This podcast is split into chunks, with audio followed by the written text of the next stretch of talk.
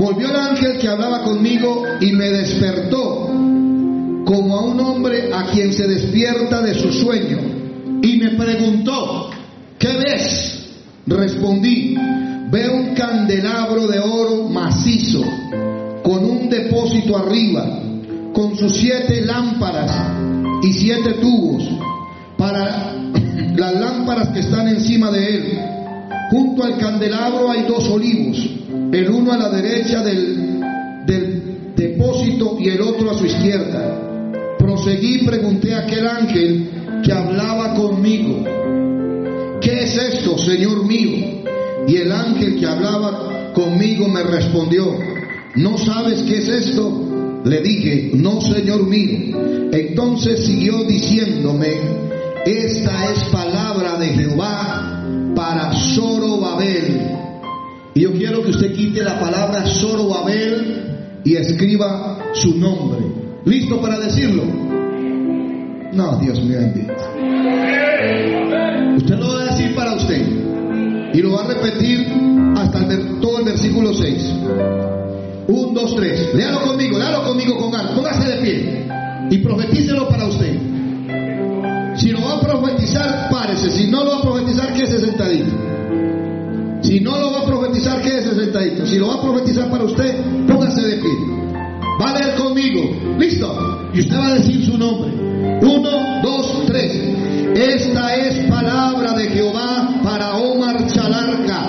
Y dice, no con ejército ni con fuerza, sino con mi espíritu, ha dicho Jehová de los ejércitos. Una vez más, esta es palabra con ejército ni con fuerza, sino con mi espíritu, ha dicho Jehová de los ejércitos. Así de pie, Efesios 5, del 18 al 21.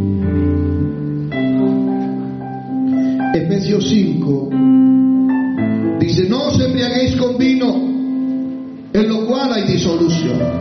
Antes bien, sed, orden, llenos del Espíritu, hablando entre vosotros con salmos, con himnos, con cánticos espirituales, cantando, alabando al Señor en vuestros corazones, dando siempre gracias por todo al Dios y Padre en el nombre de nuestro Señor Jesucristo.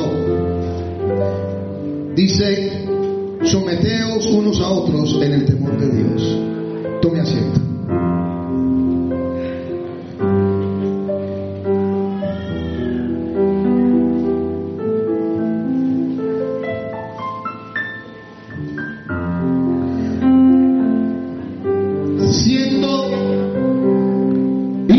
Influenciados por el Espíritu Santo para influenciar al mundo.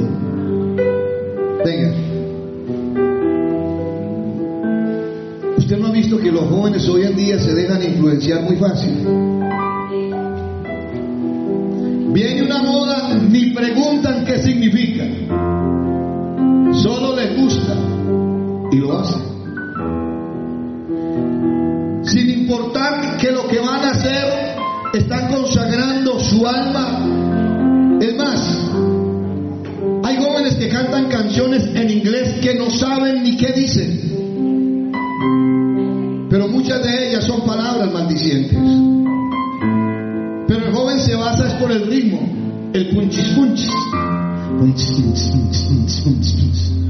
Y está diciendo cuánta cosa, cuánta inmundicia, pero punchis, dice, qué discazo.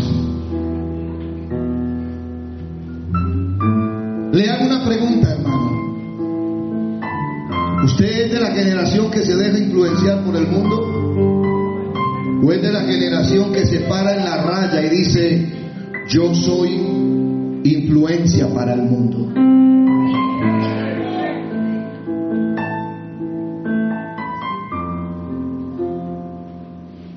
El candelabro judío es llamado en la Biblia para los judíos la menorá.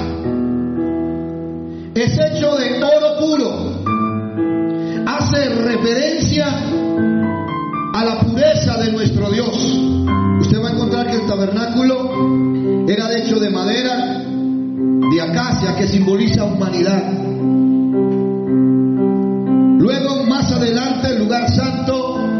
Esa madera de acacia era cubierta de plata. Era esa humanidad cubierta de plata.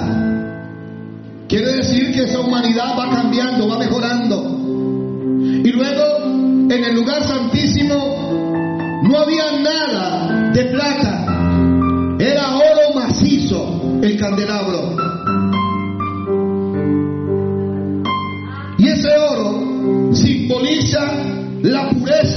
Dios.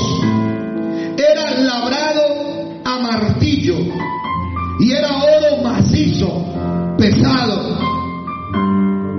No sé si usted ha visto que cuando llega alguien de talla fuerte, la gente dice, uy, llegó la gente pesada. Es cuando se habla de narcotráfico y miran los de arriba y dicen, esta es la pesada. Quiere decir que hay unos que están por debajo, que son mandados por los de arriba. Pesado.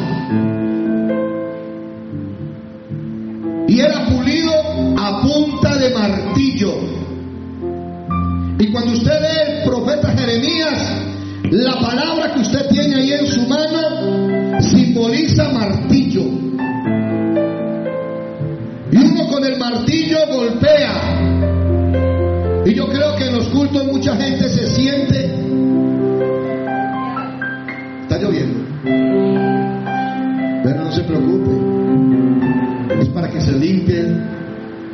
Salga limpio para votar por alguien bueno.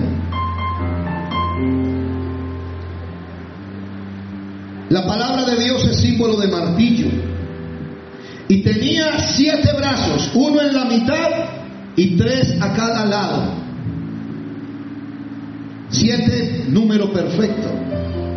Y el candelabro allí con, con el aceite simboliza el Espíritu Santo.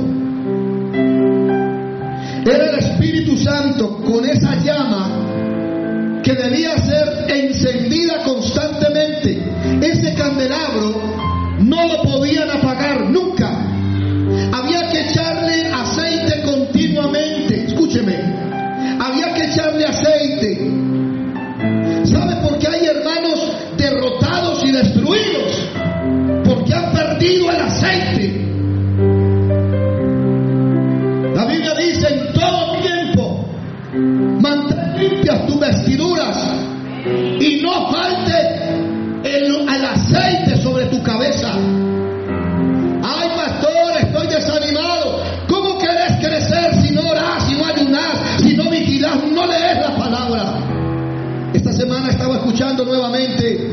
que yo volví a- que había subido en estos días.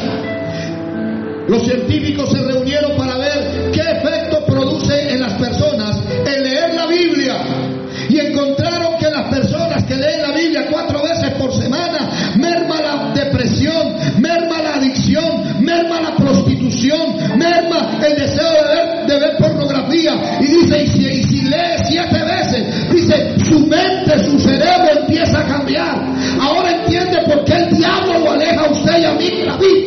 Nos da sueño, nos da pereza, nos da desaliento. Pero anda, raba, soca, vaya. Pero escúcheme, lea la Biblia todos los días y usted va a encontrar el deseo de orar, de ayudar, de venir a la iglesia, de dejar de tanta programación que no glorifica a Dios. En todo tiempo, mantén limpias tus vestiduras. ¿En qué tiempo? Todos.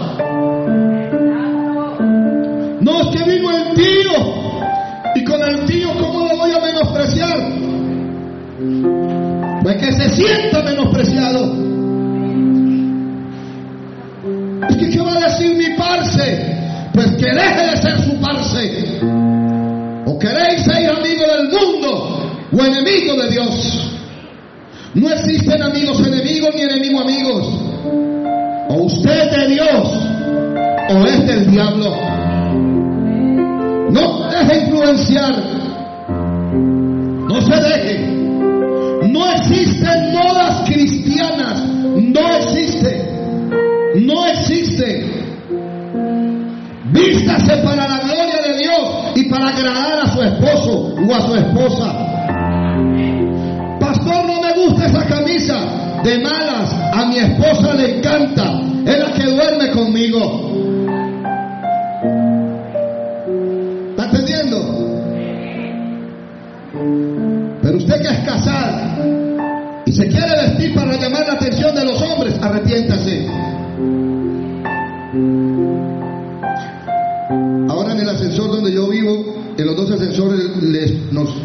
Pusieron espejos.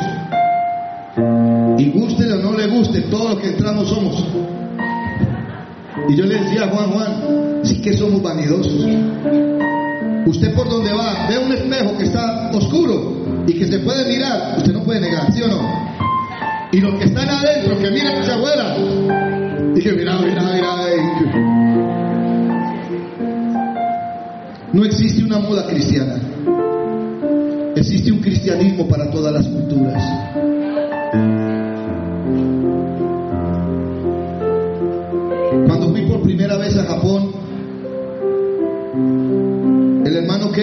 acompañé allí en Yokohama y él, no intencional, tumbó una bicicleta ahí en Yokohama y llegó un japonés, salió enojado para discutir con él.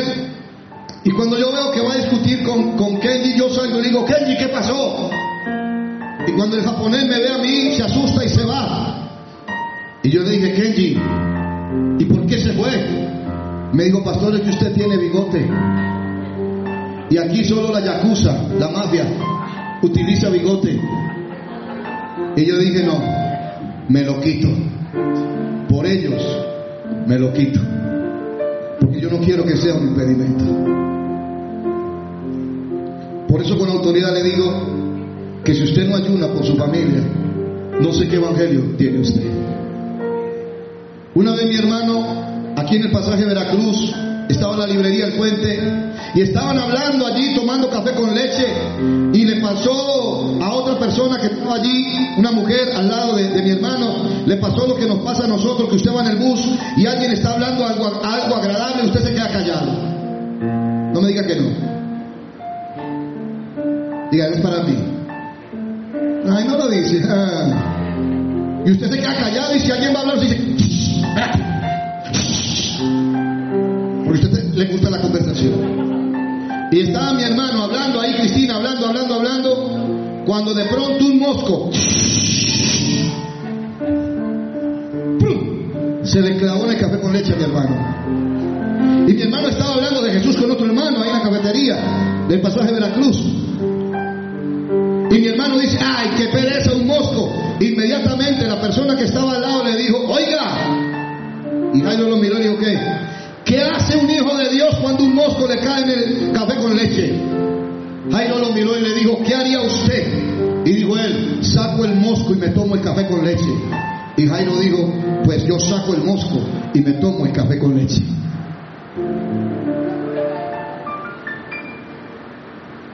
Mire hasta dónde influenciar. Qué triste cuando dicen que los más malapagas son los evangélicos, que los más peleadores son los evangélicos. Así no estamos influenciando al mundo. No, Señor. No, Señor.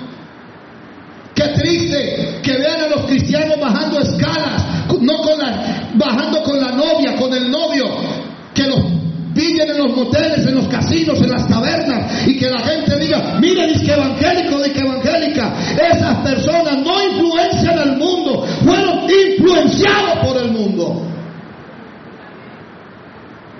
En todo tiempo debes mantener el aceite. El aceite no se puede apagar. No deje apagar la llama del Espíritu Santo que está en usted.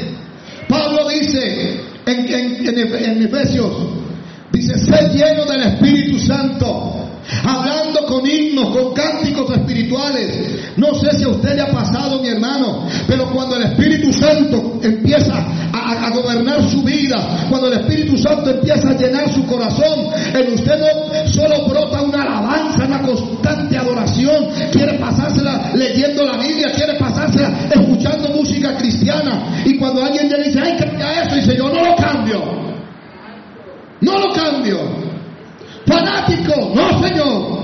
Es que hay algo. El que cree en mí, de su interior correrá un río de agua viva. Mire, entonces en el cielo, ¿qué vas a escuchar? a Diomara Díaz y a Colacho Mendoza. Allá habrá alabanza. Habrán carros, dice la Biblia, carros de fuego. Habrán caballos, porque la Biblia registra caballos. Calle de oro, mar como de cristal. Habrán moradas. No es un lugar aburrido. Los que han ido allá y han regresado y dado testimonio, dice que cuando solo mencionan el nombre de Jesús, todo el mundo agacha la cabeza y empieza a decir, aleluya, aleluya. Los ángeles cantan, suenan trompetas y todo el mundo adorando al Señor.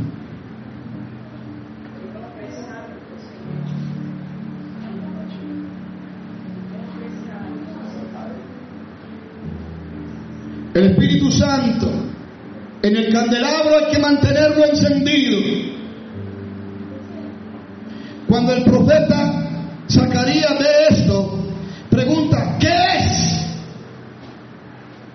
Y el ángel le dice, es palabra de Jehová. Quiere decir que no es palabra humana. Y me llama la atención es que dice especial para Zorobabel. Quiere decir que la palabra de Dios va direccionada. Pastor, ¿me la echaron? Sí, Señor. Yo le dije que dijera su nombre. Ya se la eché. Es para usted. Usted va a encontrar cuántos de nuestros hijos e hijas ya no están en la iglesia.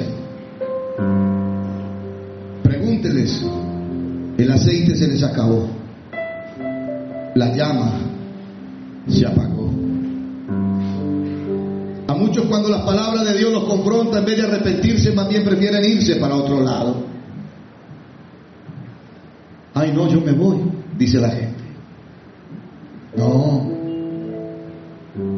Por eso le dije que si la palabra lo confronta y usted siente pasar aquí al frente y decir, Señor, pon aceite en mi vida. Yo no quiero que se apague esa llama. Usted va a correr al altar y le va a pedir a Dios que le mande de ese fuego del Espíritu Santo. ¿Sabe una cosa? La historia cuenta, Erly, la historia cuenta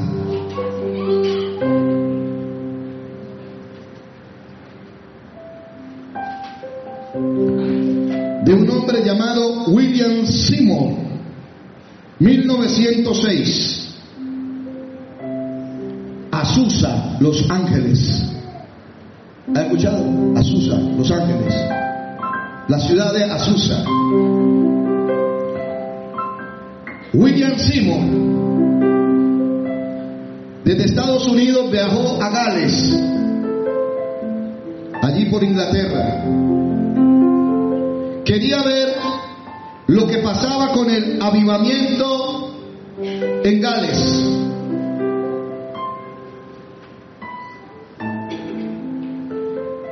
En 1904, William Seymour viajó a Gales. Él quería ver el avivamiento. William Seymour salió de Azusa, Ángeles, a Gales, donde está, por donde está Inglaterra. Él había escuchado de un avivamiento allí. Él fue y presenció la gloria de Dios. Él fue y presenció la gloria de Dios. 1904. Cuando él llega a los Estados Unidos, en 1904 empieza a formar grupos de oración, lo que tiene la pastora Marta. Grupos de oración. Dos años más tarde, 1906, cayó el Espíritu Santo tan fuerte en Azusa que se habla del avivamiento en Los Ángeles. Y ya la gente, así como había escuchado del avivamiento de Gales, usted lo puede buscar por Google, avivamiento de Gales, puede buscar el avivamiento de Azusa. Y la gente empezó a ir a Los Ángeles para presenciar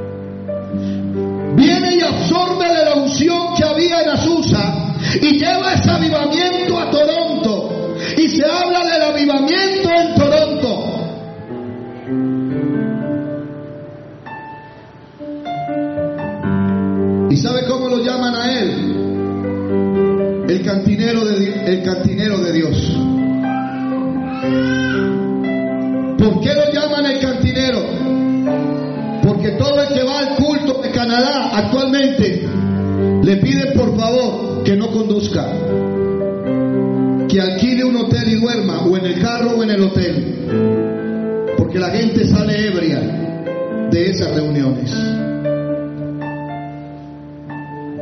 Yo quiero decirle algo. Esto que yo le estoy hablando empezó ahora que vine de los Estados Unidos. Y es que yo le pido al Señor que nos mueva el nido a todos para un avivamiento en cada uno de nosotros. Y que nuestros familiares quieran venir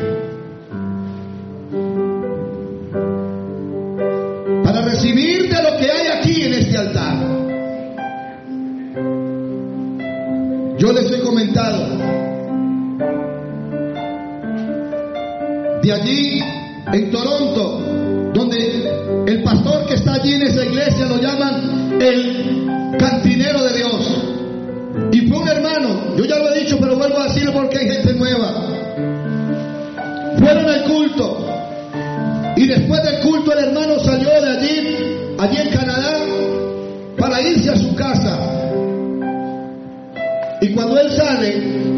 Carro empieza el carro curviando. En efecto, una patrulla de tránsito va detrás de él. Le pita para que pare.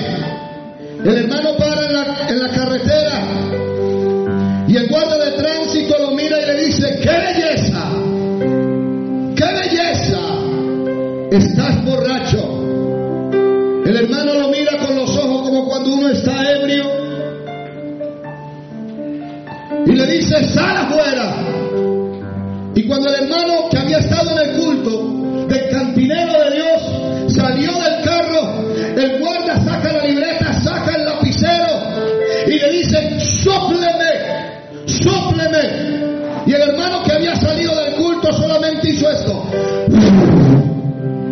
Y el guardia del tránsito cayó al piso. La opción que venía de ese hermano, un guarda del tránsito no lo aguantaba. Cuando yo escuché esto, viene a mi mente un culto en Caldas, aquí en Antioquia, en la tablaza. Un culto en una casa. Y cuando estábamos en el culto de esa casa, empecé a predicar, cayó la unción. Las motos las tenían afuera. La gente empezó a llorar, empezó a, caer bajo la unción del Espíritu Santo. Y se levantaban y caían, y se levantaban y se caían. Se terminó el culto. Y me miraban y caían, y me miraban y caían. Yo me fui. A los días le pregunto al pastor, pastor. Y los hermanos, me dijeron, pastor, no pudieron irse. Nos tocó meter las motos en la, en, la, en la, iglesia y que durmieran allí porque no podían sostenerse. ¿Sabe? Eso que pasó allí, yo lo pido al Señor para acá. Que esa unción lo toque a usted. Esa unción en Chile, en las universidades de Santiago, una vez estando allí, me di cuenta que los universitarios se reunieron a orar, a orar, a orar. Y cuando estaban orando, Wilmar, cuando estaban orando los estudiantes, cayó la unción del Espíritu Santo. Y los estudiantes, Natalia, empezaron a hablar en lengua, empezaron a hablar en lengua, y hablan lenguas, y hablan lenguas, en una vigilia. Y hablaron en lenguas toda la noche. Se terminó la vigilia, se terminó la reunión y pasaron dos, tres días y los estudiantes no iban a la universidad. Y cuando empezaron a averiguar a los estudiantes qué les pasaba, estaban en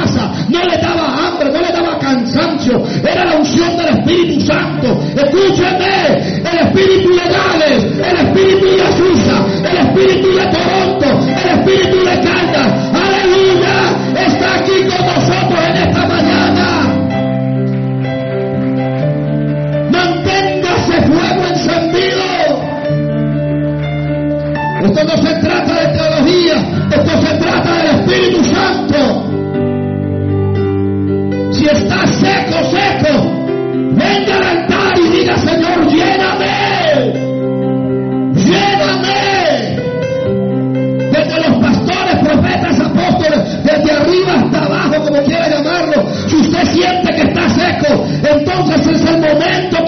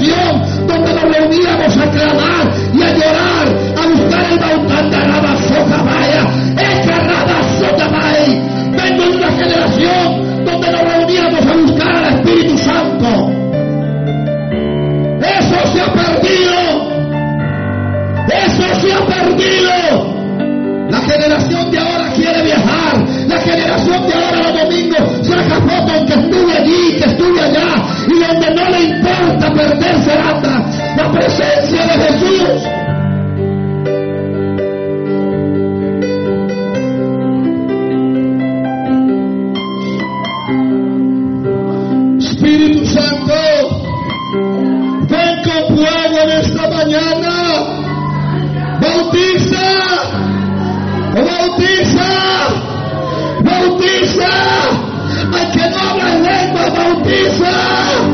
Al que está seco, recibe fuego, recibe fuego, fuego del Espíritu Santo. Recibe. Esto no se trata de